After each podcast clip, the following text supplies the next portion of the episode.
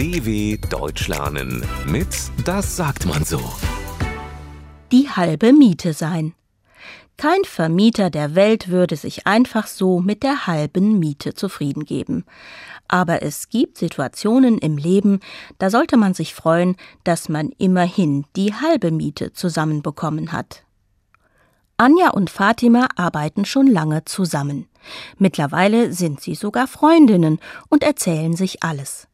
Seit einiger Zeit ist Anja ein wenig nachdenklich. Daher spricht Fatima ihre Freundin in der Mittagspause darauf an. Du, ich habe das Gefühl, dass dich etwas bedrückt. Magst du mir von deinen Sorgen erzählen?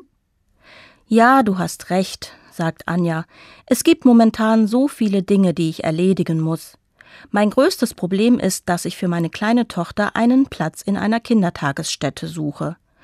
Aber die Suche ist wirklich schwierig. Es gibt einfach keine freien Plätze in den Kitas in unserer Nähe. Fatima nickt mitfühlend. Ich kenne das Problem, sagt sie zu Anja.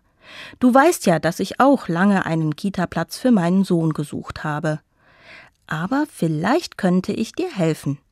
Ich kenne nämlich die Leiterin einer Kindertagesstätte ganz in deiner Nähe. Und du meinst, du könntest mit der Leiterin reden? Na klar, sagt Fatima. Ich kenne sie wirklich ganz gut.